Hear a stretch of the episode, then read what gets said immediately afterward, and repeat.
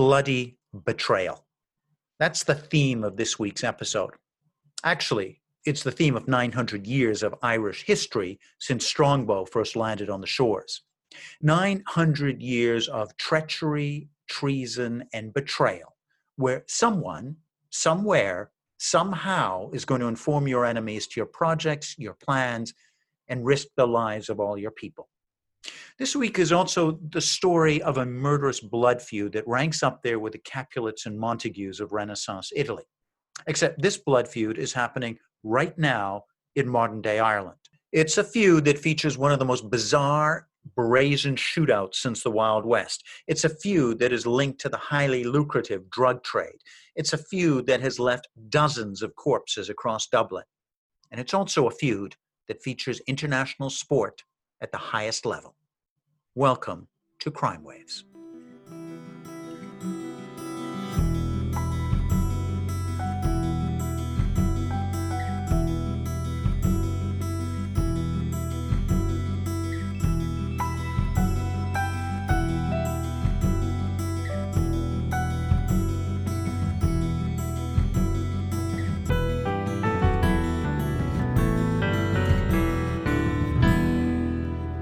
Good morning, good afternoon, and good evening, wherever you are in the world. Welcome to Crime Waves. I'm Declan Hill, an associate professor of investigations at the University of New Haven. And each week, my students and I, this week it's Eric Krebs and Aaron Griffin, bring you stories of corruption, organized crime, and forensic science.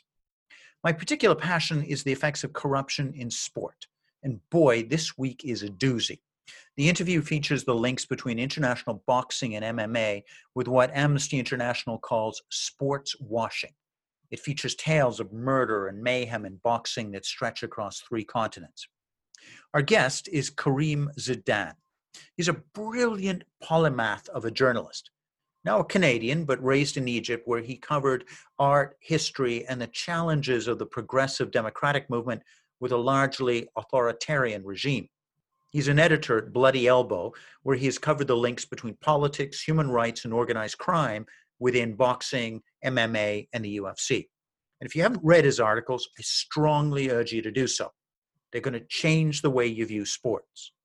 In this episode, I began by asking him about that weird, wild, and murderous shootout. And when I say shootout, I mean shootout. At the press conference for the weigh in of the European Boxing Championship in a five star hotel in the middle of Dublin. Good morning, Karim. Thank you so much for uh, joining us here on Crime Waves. Oh, it's a pleasure, Declan. Thank you so much for having me. Hey, listen, brother, it's an honor, but let's start right away. Let's just kick off with one of the weirdest, most bizarre, and one of the most bloody scenes in a sport that just rejoices in blood, and that's international boxing. It's the weigh in. It's February the 5th, 2016. We're at a fancy hotel, the Regency Hotel in North Dublin. The two fighters are at the front of the room. The press is there. And then what happens? It is really one of the strangest scenes. And I mean, the video is online for those who don't believe us, what we're about to say here. The video is right there on YouTube for anyone it who does, wants to look it up. So there yes. really is no room for exaggeration at this point. But really, here's what happened five or six gunmen stormed the Regency Hotel with AK 47. Some of them even dressed like police officers and started shooting up the place. It was targeted, absolutely. And an important mafia figure or mob figure did die that day, and that's David Byrne. And yes. yeah, it was a targeted shooting targeting the, the Kinahan family, which was actually running that boxing event. So when we ask why this specific boxing event, well, it's because the mafia was involved in the boxing event. They were actually putting on the show, so it makes it an easy target at that point. And and I'm going to leap forward to another event that just happened last month. We're recording this in July of 2020, but the reigning heavyweight champion of the world, this crazy, the, you know, he rejoices on the moniker, the Gypsy King, Tyson Fury, does an announcement on Instagram. Please tell us about that. So he announces on Instagram that he has reached a two fight agreement to fight Anthony Joshua at some point in 2021. Now, the rumors were already swirling about that this was going to happen, but here was the key thing. He as he was making this announcement, and he's super excited. He's talking about this. He can't wait to fight Anthony Joshua. Anthony Joshua was a big deal. This is probably one of the biggest heavyweight boxing fights you can put on in this generation at this point. What he goes and does is the strangest thing. He decides, instead of just talking about the fight, he's going to thank Daniel Kinahan, the alleged person who runs the day to day of the Kinahan cartel. Like it's, it was just a complete shock. It's for some people who might not know Tyson Fury and and Daniel Kinahan have been very friendly to a point. He's even like an advisor to Fury. But for for most people listening to that Instagram, they, they had no idea. And then they hear the name Kinahan, which is notorious in in Ireland, and you know immediately uh, red flares are up in the sky, telling people wow. what's going on here. Why is the mafia involved in this? How did this even happen? How did he get involved in boxing? How did he even uh, help make this fight a thing? So let's unpack that. We've got two major media announcements in international boxing and at the highest level of international boxing. You know, this is the heavyweight. I, you know, the the the the the weight class that everybody follows.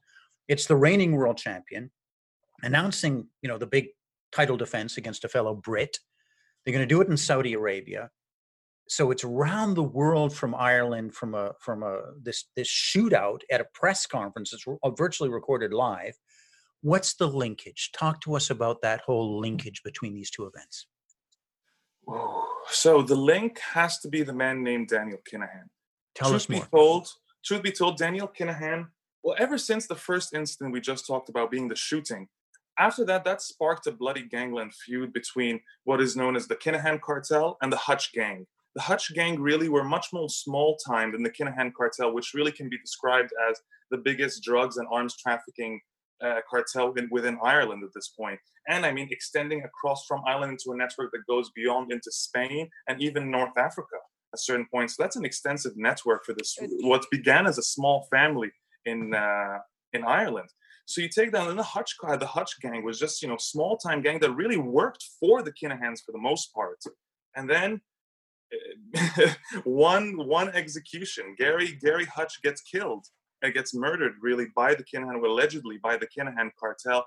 And that sets off sort of a whole revenge plot, which leads us to the Regency Hotel shooting, where the Hutch gang is the ones who are perpetrating the shooting here. Yeah. So the it, Hutch just, guys are shooting the Kinahans, the Kinahans are shooting the Hutch. Shooting can, back. Can, so and, and can, can I just, at this point. Can I just make a, a, a, just a, jump in here, Karim?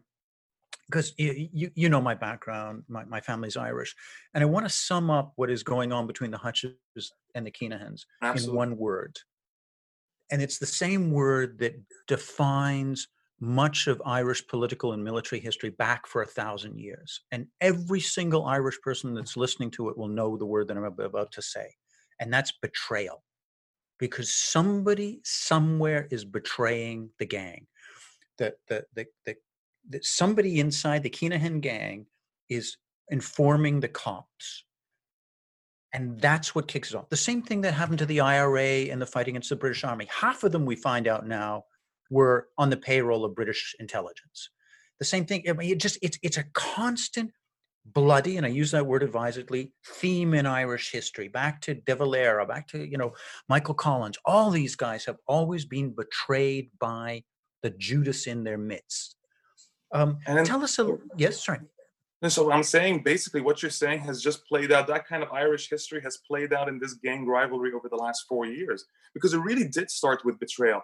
The Kinahans believed that Gary Hutch was really a big time enforcer for them, was an informant for the police because multiple of their drug shipments had been stopped by, by the Irish police at that point. They're, they're very suspicious. They think it's Gary Hutch.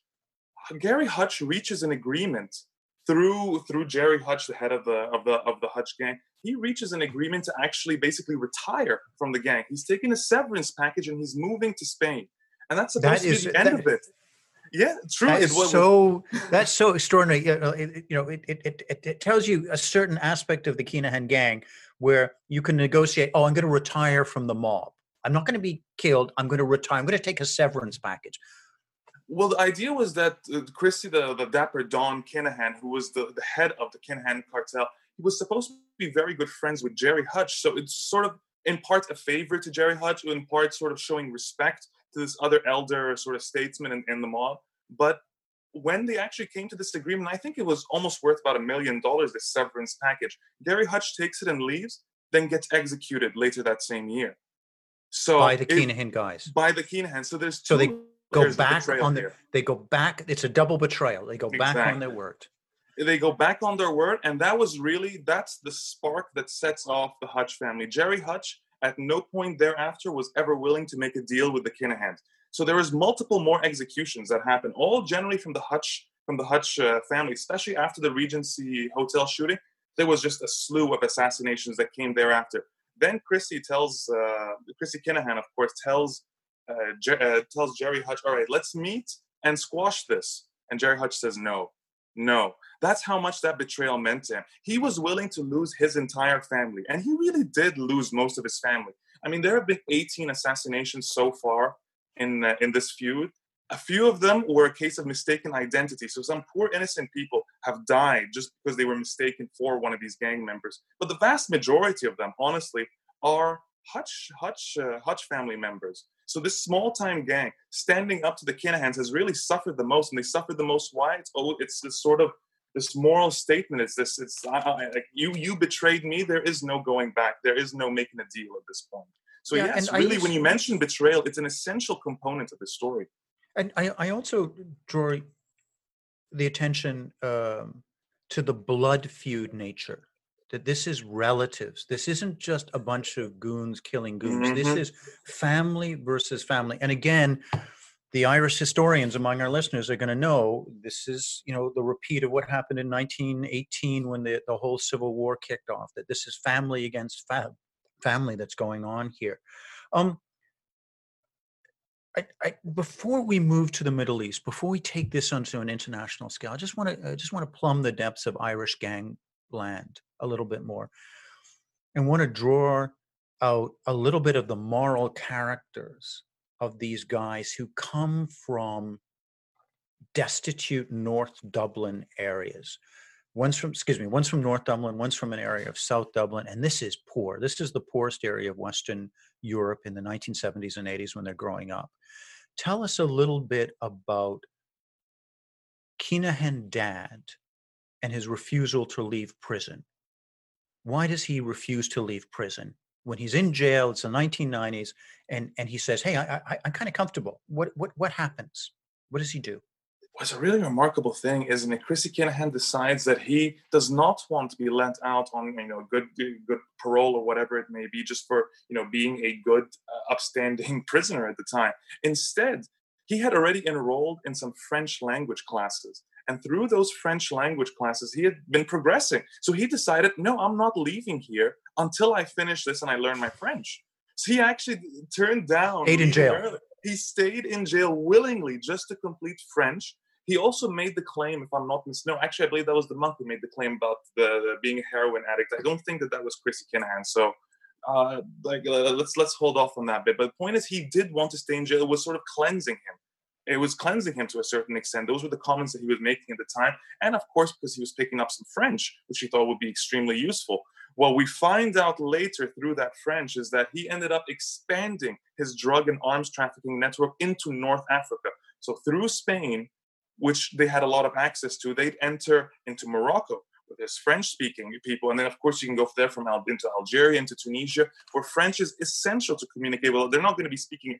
I mean, Kinahan family, as great as they, as, as great as Christy was to learn this language, he wasn't going to be picking up Arabic and speaking to them in Arabic. No, especially but the dialects was... available there. But French, on the other hand, much more accessible, and that's exactly what he did. So so that's on the one side where you have a, a, family from this very poor section that's willing to learn languages willing to kind of grow on the other hand, you have the Hutch, and the leader of the Hutch is a guy called the Monk.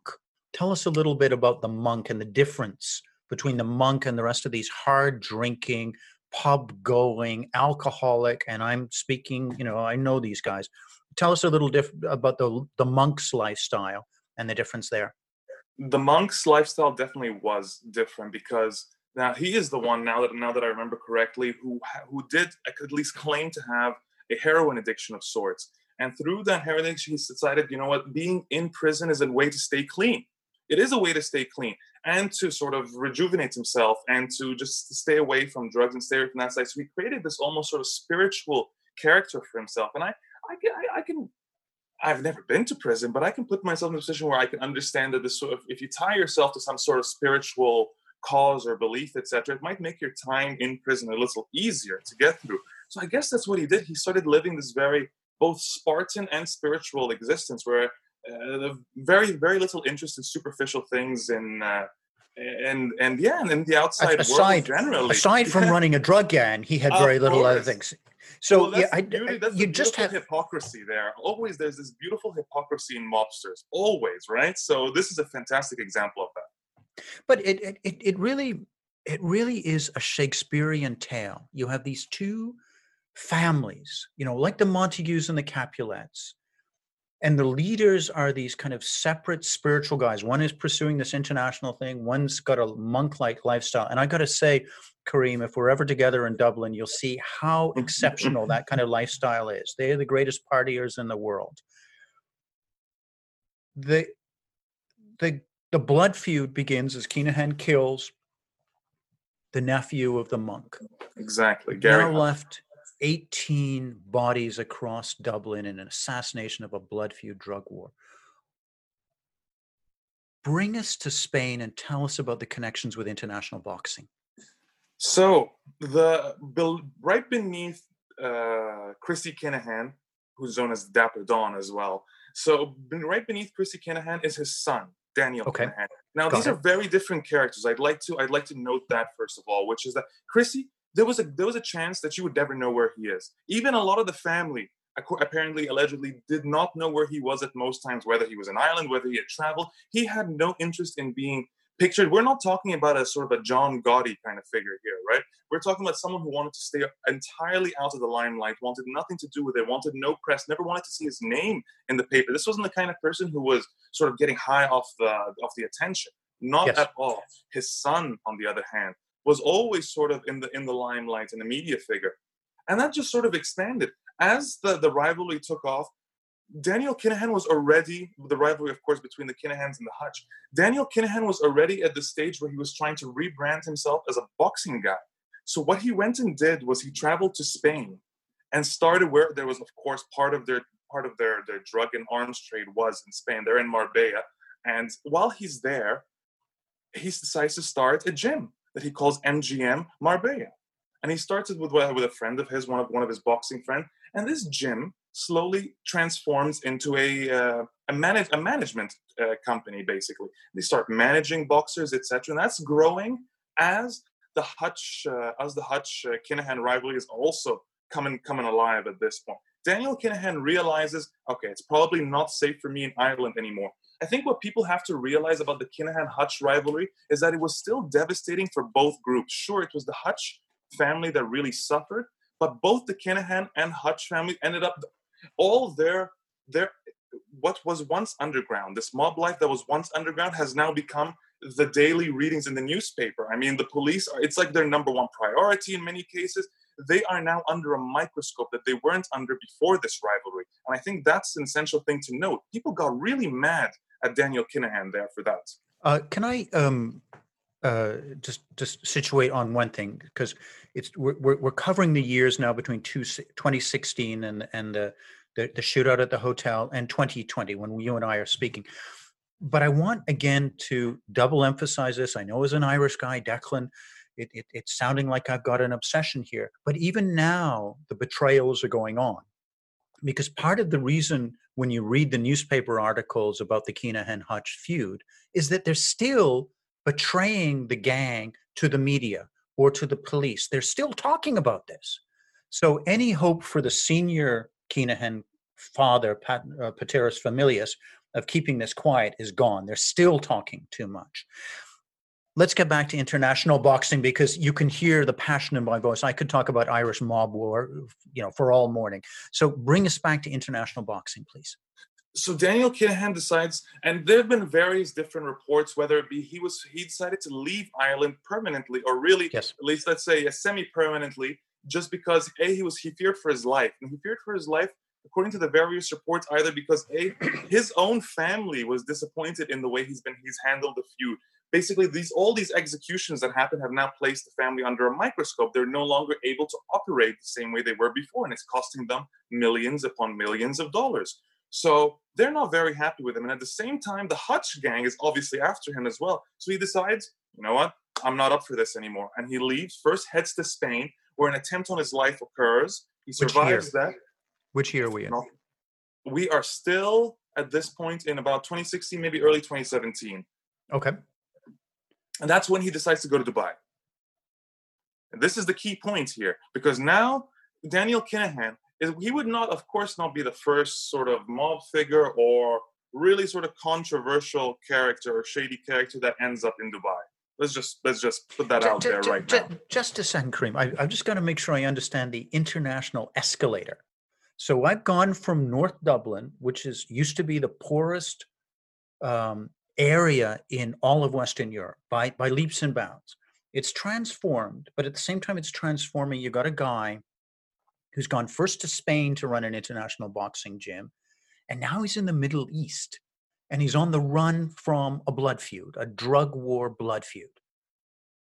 What, what, what, you know, talk us like, like, I'm sorry, my head is whirling. The, the, oh, the no. geographical spin is going on. Why does he choose Dubai of all places in the world?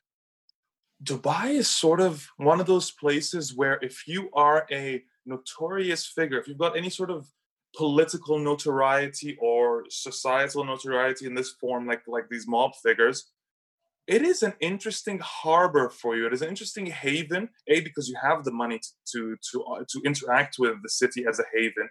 It is like sort of a refuge for not the downtrodden at this point, but sort of the, the, the dirtiest segments of society. A, because they can afford it. And a lot of the sheikhs in, in, in, in Dubai and in the Middle East in general, you'll find this in Saudi, etc., get off on interacting with these kinds of people. They really do.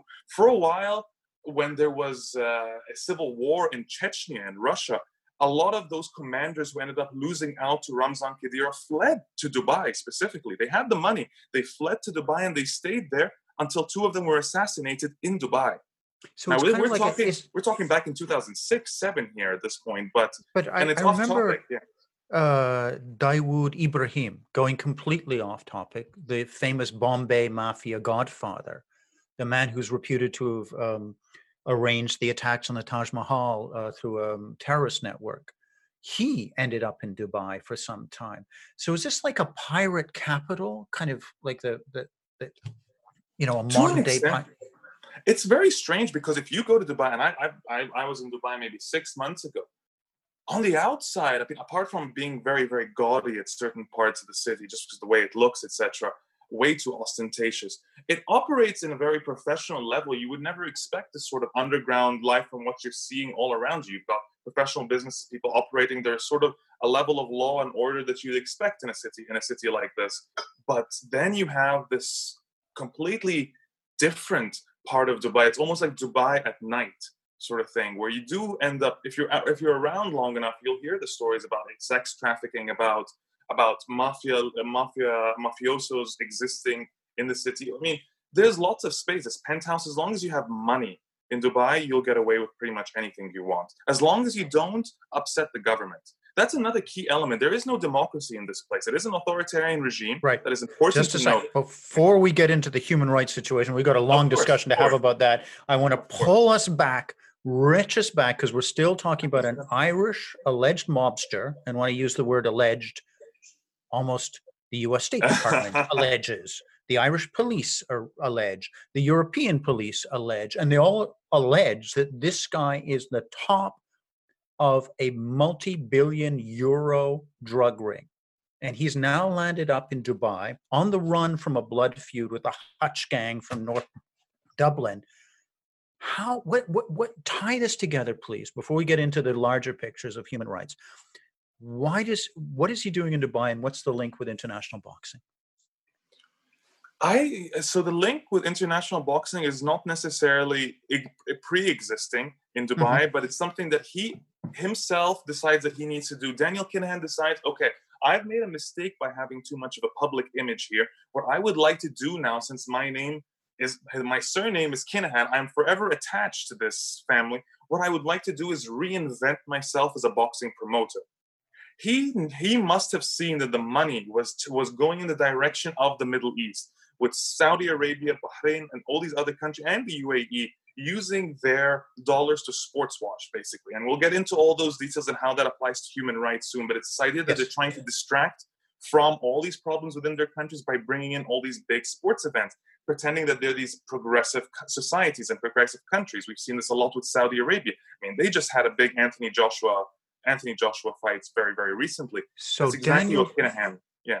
So Kinahan plays into this kind of zeitgeist that's floating Absolutely. around in the area. Hey, I can bring you the sporting goods. I can bring you these big events. I can do this kind of stuff to help. Exactly. It's a way to legitimize himself. So instead of being known as, oh, that mobster who's hiding out in Dubai, he wants to be known as, oh, that boxing promoter who runs that big gym in Spain that's become a boxing uh, uh, promotional yeah. and management managerial company. And he will bring us all the fights we need through that, Kinahan would end up meeting all the big time sheikhs, the Ministry of Tourism, etc., and works very closely with them, thus securing himself in this country. Try extraditing someone who the Middle East sees as useful to them, or especially these Gulf states. It's never going to happen. It's never going to. I mean, Irish police are trying to extradite him right now. They know he's there. Kinahan's not going anywhere because uh, he's useful in terms of his connections with with exactly. with, with international boxing. And now, he did this quite quietly for the first few years because I have to note that once this rivalry really kicked off, the Kinahan Hutch rivalry, he tried to distance himself from the MGM gym to the point that MGM gym in Spain, here, the gym that he started, renamed itself as MTK Global, became primarily a, uh, a managerial company and said it claimed in a press release that it had distanced itself from Kinahan. But because the Irish press continued to yeah, but to, I mean, to, hang, to hang, on a second. Hang on a second. One management company that he had founded said we've now distanced him. A continuing number of really high level fighters, including Tyson Fury, the current heavyweight boxing champion of the world, not only last month announced that Kinahan had arranged his upcoming fights, series of fights, but he'd also taken selfies with him. There'd been all kinds of, you know, friendly stuff, and people continue to talk about the close relationship between these guys. Look, and a lot of these people before, are very just open a sec, about Karim, yeah. Karim, just a second. Before we get any further, there are people who have listened with bated breath for the name I'm just about to drop. Because before we go any further, we've got to figure out this. He is the most well known Irish fighter of this last century. and people want to know has he got his fingerprints in this? And we all know who I'm about to mention Conor McGregor. Is Conor McGregor involved in any way in this conversation that we've taken place so far? And if so, how? It's one of those two or th- three degrees of separation incidents. It, there's there's no real proof that he's a he's a he's a mobster or anything of the sort. But is he friendly with them? Is he aware of all these people? Has he taken pictures with them? Absolutely. And so he's actually taking pictures with the, these mobsters. Oh, with multiple of them, multiple of them. I'll, I'll I'll I'll let you. Everything I have figured out about about Conor and the mob so far, I'll mention right now. It really begins at the boxing at the at the Crumlin uh, Boxing Club where a lot of these people trained. I mean, that's where Conor McGregor got his start. That's where Jamie Kavanagh got his start. And Jamie Kavanagh actually is the boxer who was headlining the, the, the, the boxing event that ended up being shot up the Regency Hotel the weigh in the day before. So Jamie Kavanagh, who was part of the the Kinahan the Kinahan cartel, well, not Jamie himself, but his family. Obviously, Jamie actually was specifically a boxer, but his family well, I mean, both his father and his uncle were both enforcers for the Kinahan cartel before they were both like uh, uh, executed as well. What? So, oh yes. So no, no, no. You're making this is a Hollywood movie, swear, Karim. Know, no, Karim, absolutely. you've gone too far now, brother. I just, I cannot believe you're, you're, you're linking the number one most famous fighter in the world at a gym, and the guy he's training with was shot at. He was fortunately he wasn't killed at the Regency Hotel shootout, where a bunch of guys came in with machine guns and started shooting. And that fighter's father and uncle were also part of this mass blood feud gang mm-hmm. warfare. Absolutely, and not just that, not just that. So Jamie Kavanagh was there and did and did train at the, at the Crumlin boxing gym. Whether he was a few years younger than McGregor or not, I'm not 100% certain about that one. But here's the other interesting thing: the actual person who did die The enforcer for the Kinahans who did die that day at the Regency Hotel, who's David Byrne, he was also someone who trained at the Crumlin boxing gym with McGregor and someone that McGregor had taken selfies with. So all of these people seem to gather at this boxing gym. Okay. And I mean, bo- it doesn't. It makes sense, right? Poor neighborhood, and boxing is a sport that does not does not have real barriers to entry. You need a pair of gloves, and you need to learn how to fight. It's, and, and you need a place to train. I understand that, but in comparison to other sports where there's so much equipment to buy, etc., tons of barriers to entry, making them elite sports. Boxing is not that, not in the slightest. It's the way uh, it's the way a lot of. I mean, we've heard this time and time. It's almost become the cliche story. Yes, poor athletes and, making and, it out and just, by, through boxing. With boxing, and it's it's um, and and we began our conversation earlier this morning with a discussion of myself and the current prime minister of Canada, Justin Trudeau, yes. we trained together at a particular gym in Ottawa, Canada, where you have Haitian refugees, you have things, and just everyone's kind of mucking in together. So to be very clear, we're not suggesting Conor McGregor is a paid member of the mob or has received financial compensation anyway. He just he happens to know this. He's perfectly familiar with this world because this world, all the fighters kind of know the mobsters, and all the mobsters, well, in Kavanaugh's case, some of them were the mobsters. But I think well, McGregor. I, yeah, sorry. Go ahead. So sorry, we got that spaghetti internecine Dublin thing. And by the way, if you need to understand the Civil War of Ireland, this is exactly what it's like. And this is the betrayal. this is the the cousin is betraying the cousin and the families, and everybody knows each other. And it's it's it's weird. Crumlin is in South Dublin. And the difference between Crumlin, which is a poor section of town, and South, the rest of South Dublin, which is probably one of the richest areas, if not the richest area in all of Ireland, is extraordinary. And there's a different accent across two or three streets. Forget, you know, three miles, two blocks, and that accent and changes as if these people are living in a different neighborhood. Speaking about a different neighborhood in a country, we're in Dubai. We've got this guy, Daniel Kinahan, who has escaped from that. He's now helping the government in this Middle Eastern country arrange fights and do this promotion deals and all that kind of stuff. Let's take a step back and talk about the human rights situation in Dubai. Can you tell us a little bit about the human rights of the laborers, the people, the hundreds of thousands of people that are making that city and that country?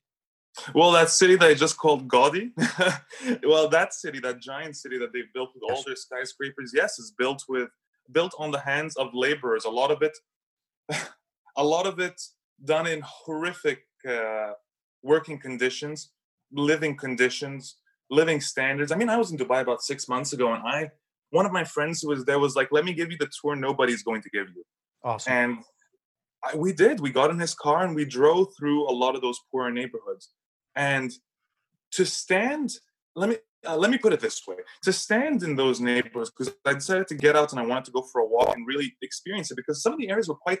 It was the first time I felt real, sort of. Uh, uh, an organic or sort of something something real about this city. But when you turn from where you are in the sort of outskirt portion of the city, this little ghetto or shanty town almost. That's how unfortunately I can't find another term accurate enough to use for that. Yes. You look to the other side and you see actual Dubai with all its skyscrapers. It looks like Gotham from the Batman movies. It looks yes. like Gotham. Wow. That's what it comes off as. So when you really I'm using that as sort of this flowery uh, way to describe just how bad it is for these for these workers there. And that's to this day, and that's after all the improvements they've made. Now we're talking about 2020 when I visit this, in the beginning of 2020. You want to go back 10, 20, 30 years ago, it was horrific, the treatment. It was horrific. No, Human Rights Watch and Amnesty International, a number of these human rights groups talk about human trafficking of of thousands, tens of thousands of laborers. Is that fair in your assessment? I think well, I think it's important to use these terms because say even if the person was not kidnapped from point A to point B, if their passport is taken when they arrive into the country, which this is which happens to a lot, and this is not just for laborers building, this is for maids coming in, for all okay, any any sort of position where it's see it's viewed as a lower class position in their eyes in in in the Gulf, things that they would never do themselves. Yes, you can have your passport taken from you, and it's done to a lot of it's done to a lot of Indians. It's done to a lot of Pakistani uh, migrants, etc. Those are really primary examples. Filipino uh, migrants to the region. If your passport's taken from you, that is basically that to me is, is, is as good as human trafficking. That to me is as good as kidnapping because, because it's your control. yes, exactly. It's complete control. You're forcibly detaining someone. There is no rule of law. You can't suddenly go and complain. You can't. You can't even leave at your own free will. And that's what happens to a lot of people. We've heard, and this is not. I need to spec. I need to state that this is not specific to the United Arab Emirates, but occurs across across the the Gulf the Gulf region. But one incident that was specific to the UAE is that weird tale where a princess and we are going to get back to boxing we are going to get back to boxing but i just want to just want to lay out the kind of circumstances that are going on the social circumstance in this particularly strange city. Some people call it a pirate capital of the world. Others call it an international business center. We'll figure this out. She gets on a yacht this princess. Tell us that story please. I wish there was much to tell, unfortunately, but uh, we still don't really know the ends of this or where this is going. But let's start with this. 33 year old princess, right? Princess Latifa. And she was living her life as a member of Dubai's royal family with, uh, with, with, I mean, with, with the ruler, the Sheikh Maktoum, the ruler of Dubai, uh, one of his wives, his youngest wife, and decides that it's time for her to flee. I mean, there was, you'd hear some horrific stories about what she was saying about the way they'd want to scare her whenever she wanted something or wanted a bit more freedom they'd land helicopters outside her patio area or her or her house in an attempt to just scare her this idea that we can dis- we can make you disappear in no time.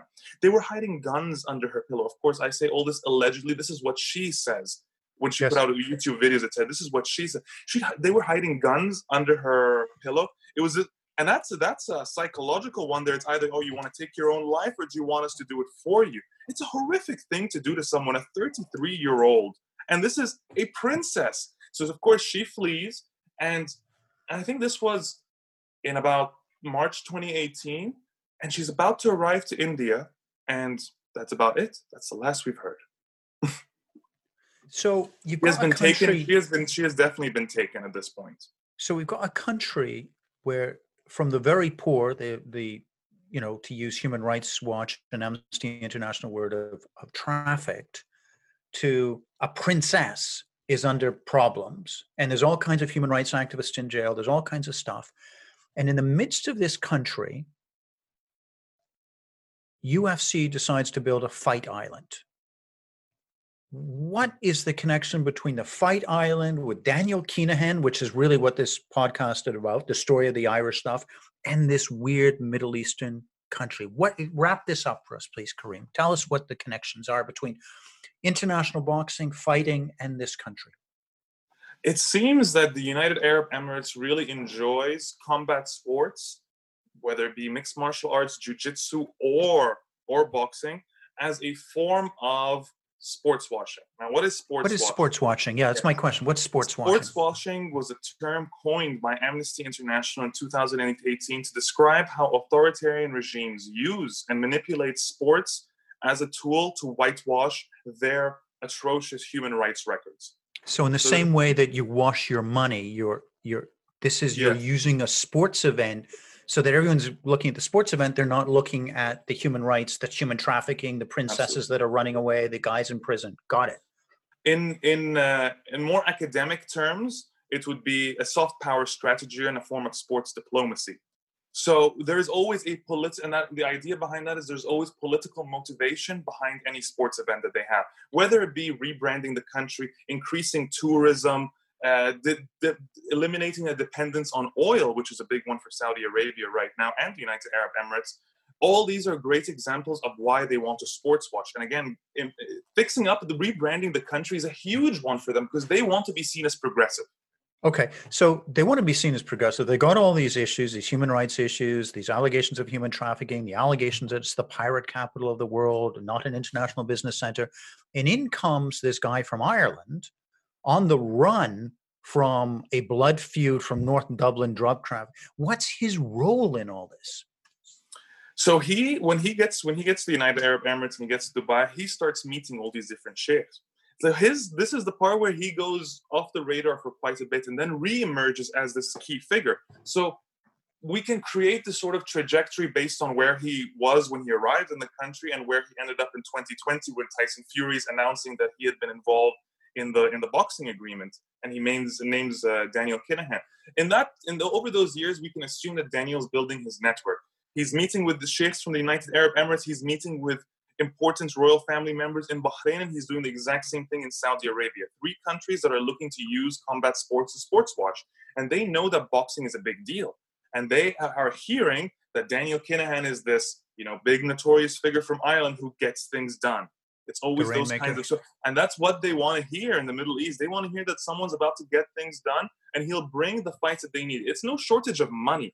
It's no shortage of money when it comes to the Middle East. Saudis will Saudi will always pay more than anybody else bidding in the entire world. You can just assume that because they have the money to do so, and their overarching geopolitical goals are so are so important to them that they will spend on them. They will spend for these things. They're looking for media exposure. All these countries are looking for media exposure. I, I, I have my students here at the University of New Haven. Um, I do a, a whole module on the fight game. And part of the fight game is that I take a look, I have my students take a look at the congressional testimony of a guy named Sammy the Bull Graviano. And as you know, and many of our listeners know, Sammy the Bull was a hitman for John Gotti and killed at least 20 many people say far, far more uh, mafia hits. And at one point, he he testifies before the U.S. Senate, uh, committee of the U.S. Senate, talking about boxing and talking about the role of boxing with the mob. And he says, essentially, and I'm paraphrasing massive number of pages, it's not for the gambling, it's not for match fixing, it's not even for the purse. What's really, really important is that boxing and fighting is a way into the guy who's now the president of the United States, Donald Trump, and Steve Wynn, the guy who was essentially the uncrowned king of Las Vegas. We could never meet these powerful guys if we didn't have boxing, if we didn't have these promoting these fights. Is a similar thing going on here with Daniel Kinahan and the blood families of the Middle East? Absolutely absolutely again it's a form of diplomacy this is how you bring in and all authoritarian regimes are doing this in one way shape or form but back to the middle east and back to saudi and the uae this was essential for them. They knew that they stood one step behind when it came to the western world that all events are taking place in las vegas the fight capital of the world etc so how did they morph saudi jeddah on the sea into the fight capital of the world? That's what they're trying to figure out. How do they form more uh, abu dhabi because it's more Abu Dhabi than it is Dubai when it comes to Dubai is where he's harboring, but Abu Dhabi is the one that's interested in combat sports. That's why they took on Fight Island, for instance. And that has nothing to do with Daniel Kinahan as much as it just shows and showcases and highlights for us just how much the UAE government's willing to invest just for the sake of media exposure. They paid for just everything. a second. Fight Island. It's happening right now. Tell us about that. What what is that about?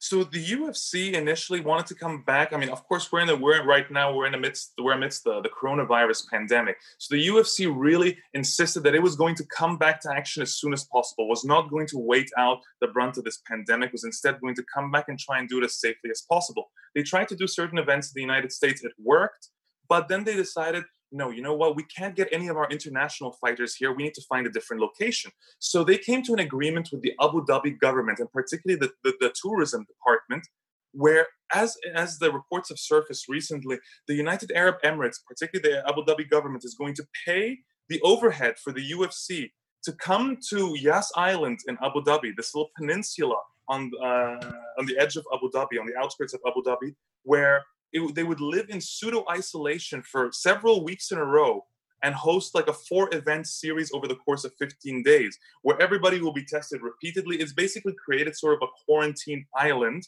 And they've covered all the expenses for the UFC, including accommodations, flights, uh, uh, the, they've built them a custom built stadium there. And of course, we were just talking about labor rights and labor issues. That has to pop up in there. They built a custom built arena in the midst of summer, and summer heat in Abu Dhabi is not to be, uh, is no joke. You know what I mean? It's really no joke.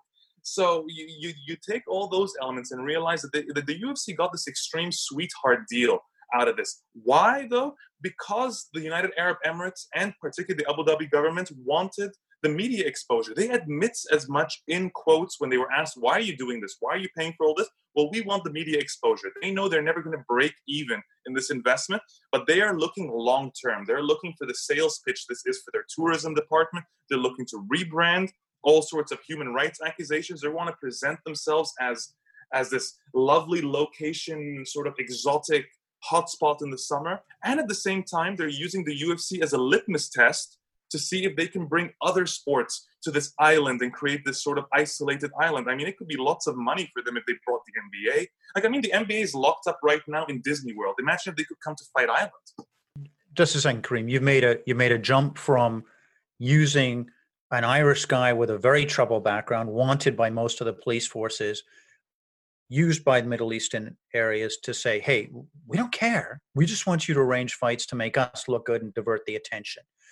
Talk to us about the uh, plans by Bahrain, another country uh, separated by a number of actual blood feuds and rivalries between their crown princes. But what is Bahrain trying to do with Daniel Kinahan and why? Bahrain always so so in order to understand why they brought Daniel Kinahan, and it's important to understand in Bahrain that the one of one of the King Hamad uh, Al Khalifa, who rules Bahrain, has ruled Bahrain for going on two decades now. His fifth, the fifth son, so not not someone who's in line for the throne, not a crown prince, whose name is Sheikh Khalid. Sheikh Khalid was a lieutenant in the army and really just low, uh, quite a low key member. Like even during the uh, the Arab or the Arab upspring, the Arab uh, Spring, sorry, uprising in uh, in Bahrain was not was not a key figure in it whatsoever. He was young at the time. He's still only in his twenties or early thirties at this point. What he did was decided that he's a big fan of combat sports, so he decided to open up his own MMA promotion and boxing promotion and have this sort of fight club where people can come in and train. And again, it was something for him. He wanted to end up uh, rubbing shoulders with all the elite UFC fighters. He had Conor McGregor's coach come and train a lot uh, at the at the at the Fight Club for a long time, or at least for the first year of the Fight Club. I mean, at one point he was cornering Frankie Edgar when Frankie Edgar was UFC champion. Like by cornering him, I mean like holding the bucket and the towel, etc. as well, like all that kind of stuff.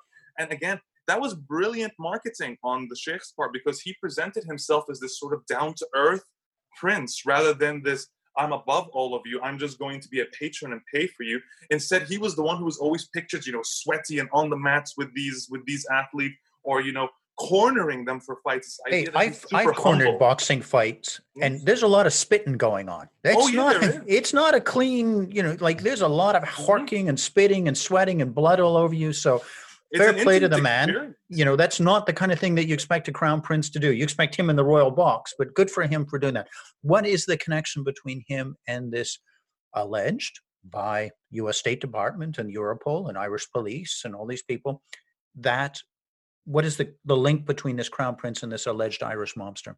So the Crown Prince, over the past three years, his promotion has really expanded, and it's gone. It's it's an MMA promotion that works all around the world. It's one of the top, say, I'd say, in, within the top five in terms of MMA promotions on on a world stage. And he's been expanding into boxing.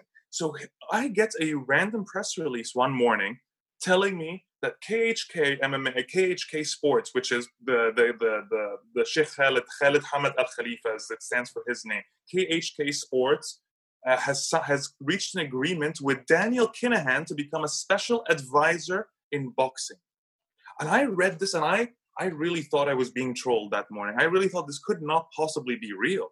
But no, it absolutely was. Daniel Kinahan, and mind you, he actually gave his very first statement since the Regency Hotel shooting in that press release.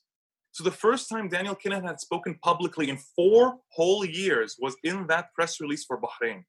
Can I, can I just can I can I just bring rein this in as a, a you know a guy from an Irish family mm-hmm. and a man who, like yourself, loves his Shakespeare and his literature, because I just want to take this moment. Kinahan clan has come from North Dublin, has come from um, you know this tough area in the 1980s, and here they are meeting with this maverick crown prince of Bahrain. And there's a kind of a Prince Hal, you know, the, the Shakespearean character, the good time guy that's, you know, partying along. And this is a moment where these two improbable characters come together in this tremendous arc. The next week, Tyson Fury, the current heavyweight boxing champion of the world, blows the gaff. He says, Hey, everybody, you know, I thanks. And the world's attention, at least in the boxing world's attention, focuses suddenly. What happens at that moment? As Kinahan's kind of hand is, you know, the Icarus moment, he's getting close to the sun. What happens then? he he really he was on he was on a trajectory to become one of the most significant and influential figures in the world of boxing entirely had tyson fury just not mentioned his name and decided not to thank him i think we'd be I think we'd be talking about something different right now. I think we uh, like our conversation would be leading in a different direction, more like a what should we do about Kinahan rather than what has now happened to him. So what has happened is that there's been so much pressure, and really good on the Irish press for doing this because it really did mostly come from its internal pressure from Ireland and everybody just being so outraged, and Irish politicians saying, "How can this happen? How are these governments working with one of the most corrupt and awful figures in our country, like notoriously well known. And this and this just goes on and on. I mean, there were so many figures from boxing who were willing to sports wash for Daniel Kinahan. I mean, you had Bob Arum, you had all these incredible, you had Carl Frampton, you had Tyson Fury, you had big, big champions exactly, and big promoters, really yes. big names. I mean, you have Billy Joe Saunders, who's who, who's just like, I will retire. I don't want to compete if I don't get to keep my my advisor and manager Daniel Kinahan. Like all these people really stuck up for him. In the UFC, Darren Till, who's who's a big time who's a big time fighter yes. in the UFC as well. He when he was confronted and asked about his his ties to Daniel to, to Daniel Kinahan, he simply said, "And and and what?" Basically, was his response is, "And what? I'm friends with him, so what?" like none of these so much cared. so much was the tension. You know, there was a real. I mean, it was a big, big moment. It was so bad that even the tabloid press in Ireland, and everybody knows the reputation of the tabloid press mm-hmm. in any country, said, you know what, this is too much for us. Mm-hmm. If this fight goes ahead, we are not going to print a single sentence word about this fight because we've we're not going to do it. And the tabloid press in Ireland said, that's it, we're not going to do it. We're not going to report this fight. Absolutely. Prime Minister comes in and says, you know, or excuse me, the then Prime Minister then says, um, you know, this is too much. What is going on now as we speak in July, the third week of July 2020 with this issue? what has gone on now, especially over over over the course of the last two three weeks, is that every entity that was once on Daniel Kinahan's side that had just partnered with Kinahan has slowly stepped away and parted ways with Daniel Kinahan. It started with now a second press release from Bahrain with uh, the KHK Sports saying that they have parted ways with Daniel Kinahan without, that's the, of course, mentioning. So that's the any, prince, any the crown why. prince, has just exactly. said. The crown prince basically says, "No, no, no, no, no. This is this is way too much for us. We don't want any of this. We have important uh, bilateral relations with." Both the both the UK and with Ireland, we don't want to risk any of these kinds of things whatsoever. So we're going to keep this separate. They they decide to part ways Slowly, this continues. Tyson Fury himself has had to say that Daniel Kinahan will no longer be his special advisor. And he did this very begrudgingly. He also suggested that Daniel Kinahan should be prime minister. So it's yeah, always I, one of those one of those two-sided things. He's like, oh yeah, he won't be my thing, but you know what? I still like him a lot, basically. So there's still, of course, this. It was very begrudgingly done.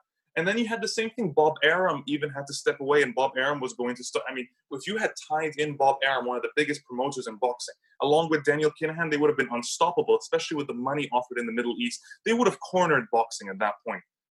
Those dreams are now gone, or at least for the time being. But I truly believe there is no way for Daniel Kinahan to rise again without all this coming to the surface again. So when you ask me how this all links back to the Hutch Hutch Kinahan rivalry, truth be told is had all these assassinations never happened chances are daniel really might have been able to reinvent himself. And sure there would have been occasional articles such as me reporting saying how did uh, a royal family tie itself in with an alleged gangster? It wasn't going to get the same media backlash and criticism and public sort of shaming that it did at this stage when we've seen so many executions occur in uh, in Dublin over the last over the last couple of years, or the last few years, really. So the ghost of the monk and the hutch have risen up, and they've destroyed his dreams. That's extraordinary. Listen, Karim, thank you so much for coming in uh, and speaking today. It was a real pleasure. We've covered an enormous amount of ground. And thank you as well for your work, because let's make it very, very clear to our listeners you have been tilling a very lonely field. Uh, yes, there was a bunch of guys that jumped in in the last few weeks, but you have been covering this the links between organized crime, human rights abusers, and many of the combat sports. And we would love to have you back um, uh, on another episode of Crime Waves to talk about other stories. Um, I'd love to talk to you about the uh, the role of soccer fans in the Middle East and the politics and the crime there. It'd be awesome to speak about that. Well, thank you so much, Declan. Honestly, I'll, t- I'll say this quickly before we go is that please the first time you ever emailed me it was a shock to me, honestly, because I know exactly who you are and I followed your work. So the first time you reached out to me to say, honestly, I can't remember, it was something regarding one of my articles at the time. I I just had to sit there at my email for a while and just look at that, being like, I guess I guess I I, I made it now. so you you're a huge influence on me as well. Thank you for what you've done over the years, and I love that I'm seeing you mentoring a whole new generation because I hope all those students realize just how lucky they are to have you. I wish I had someone like you when I was younger. I mean, I'm 28 you're, now, but I wish I had someone like you 10 years ago. Thank you, brother. Thank you. I really appreciate that. Listen, let's please come back. We're on the same, obviously on the same wavelength. A lot about these stories and this stuff that I think is going to blow our listeners' mind. Once we get into the whole thing about Dagestan and Chechnya, oh, and then yes. w- when we start talking about the role, the, the really strong political role of soccer fans, I think listeners, mm-hmm. your mind is just going to be blown. It's a whole new perspective to Egyptian and Turkish politics. Karim, thank you, brother. Thank you so much. It was an absolute pleasure, Declan. Thank you. Hey, this is Declan Hill. Thank you so much for listening. Uh, one point that I want to return to from that interview is you remember in that question about the testimony of the mafia hitman Sammy Graviano, I mentioned that the mob used boxing, this is what he said in before Congress, to get access to the casino kingpins like Donald Trump. Now I want to be clear and fair here. There was nothing in that testimony suggests that Trump was working with the mob. And so I don't want to be accused of goosing a story or being you know needlessly sensationalist. There's simply too many good stories in this last episode to, for me to do so. The dynamic that Graviano was speaking about was that the mob was trying to get to guys like Trump, not that they were actively working together. Anyway, I hope you enjoyed the podcast. We really value your time and interest. So if you liked us, please do subscribe, like, or leave a comment. And tune in next week. We have an extraordinary interview with a man who was at the center of an international spy story and the Olympics.